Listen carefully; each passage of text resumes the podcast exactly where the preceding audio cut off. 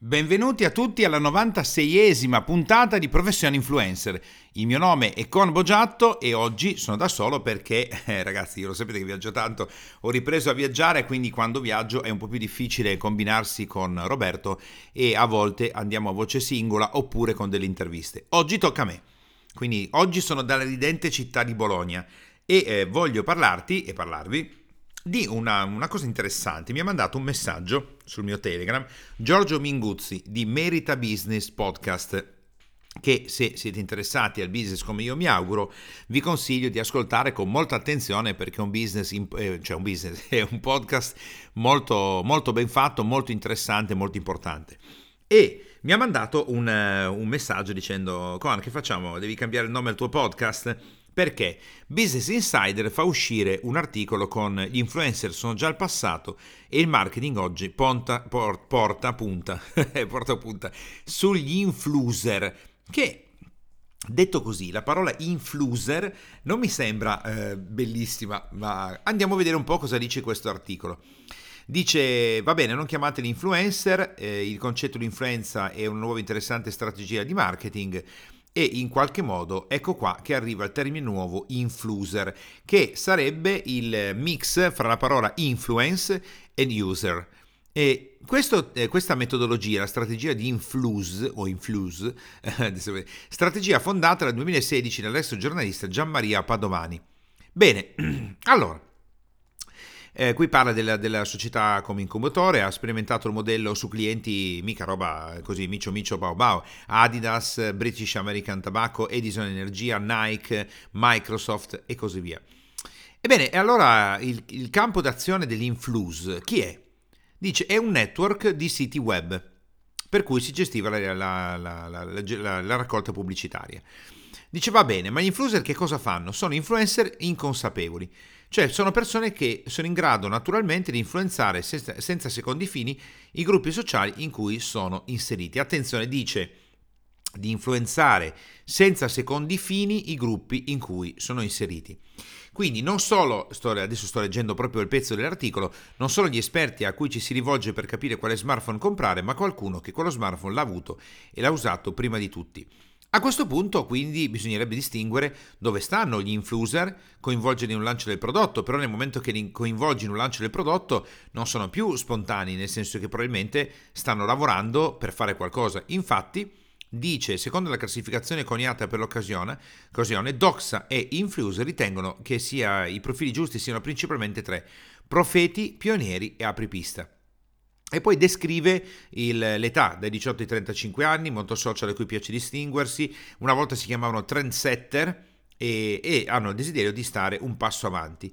Così, ehm, sempre in questo articolo, dice l'esempio pratico portato da Padovani riguarda il progetto sviluppato per il lancio del film di Luca Gua- Guadagnino, uno si chiama Guadagnino, è già carino, Guadagnino, chiamami col tuo nome per conto di Sony Pictures. Ebbene, e qua fa tutto poi un excursus, quindi lo trovi su Business Insider cercando proprio gli influencer. Però facciamo una riflessione adesso eh, insieme su come si sta muovendo il mercato. Allora, la cosa interessante è che il mercato in realtà si muove per un continuo e costante miglioramento o qualcuno cerca semplicemente di distinguersi originando delle sottotendenze o dei rami collaterali, confondendo ancora di più il mercato? Perché?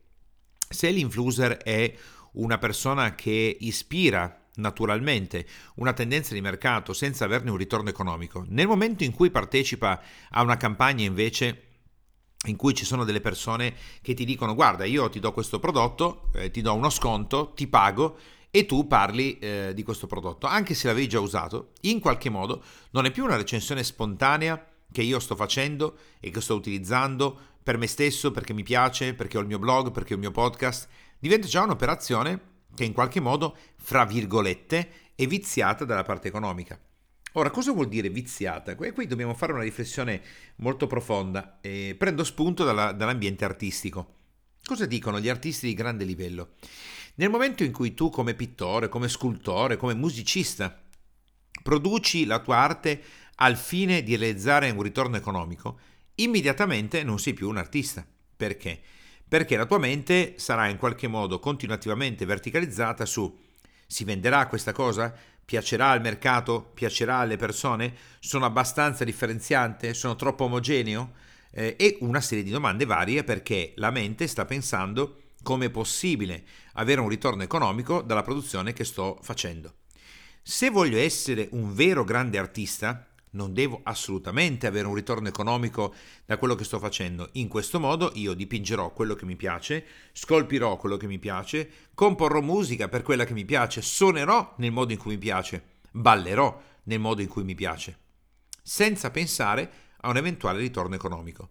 Ma nel momento in cui l'artista che stava producendo le cose come gli piacevano viene ingaggiato per produrne altre a pagamento, sarà lo stesso libero o comincerà a pensare che lo sta facendo per farsi pagare.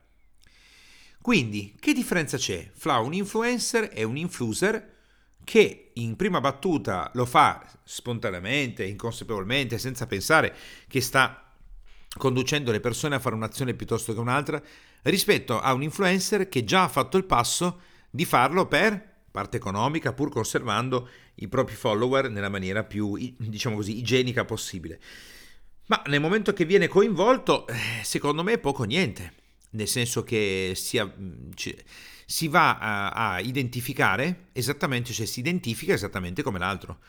Ora, è chiaro che questo link che mi ha mandato Giorgio, che io ho voluto subito portare in puntata perché ritengo che professione influencer sia anche un modo per tenersi a passo coi tempi, eh, sviscerando degli argomenti che anche per me, magari in prima battuta, sono del tutto innovativi. Io fino a quando Giorgio non mi ha mandato questo mm, link, io non neanche l'avevo visto, quindi in realtà questo accade perché nella mia rete di contatti, essendoci persone di alto livello e molto interessanti, ricevo stimolazioni e informazioni importanti e decido di portarlo in puntata anche se io ho letto, come puoi fare tu adesso, l'articolo, ancora non ho fatto le mie riflessioni, sto facendo qui con te in questo momento. Quindi mi chiedo, non è che per caso è in atto una differenziazione non è che per caso queste differenziazioni vengono fatte per poter portare avanti il proprio, il proprio, prodotto, il proprio posizionamento. Si tratta veramente di una bevanda energetica come quella della Red Bull, che non aveva niente a che fare con la Coca-Cola, o parliamo dell'ennesima ennesima Ciccio Cola, Fringa Cola, Cray Cola, Biri Cola, che alla fine sono tutte copie della Coca-Cola? Quindi questo influencer nato nel 2016 è una copia? È una rivisitazione del brand per potersi differenziare dagli altri? O ha veramente un contenuto interessante. E allora, qui per fare questo lavoro qua, adesso io, dopo aver portato in podcast questa riflessione, anche io andrò a cercare, andrò a cercare chi sono gli influencer, cosa stanno facendo, eh, che cosa effettivamente portano di differenziante rispetto agli influencer.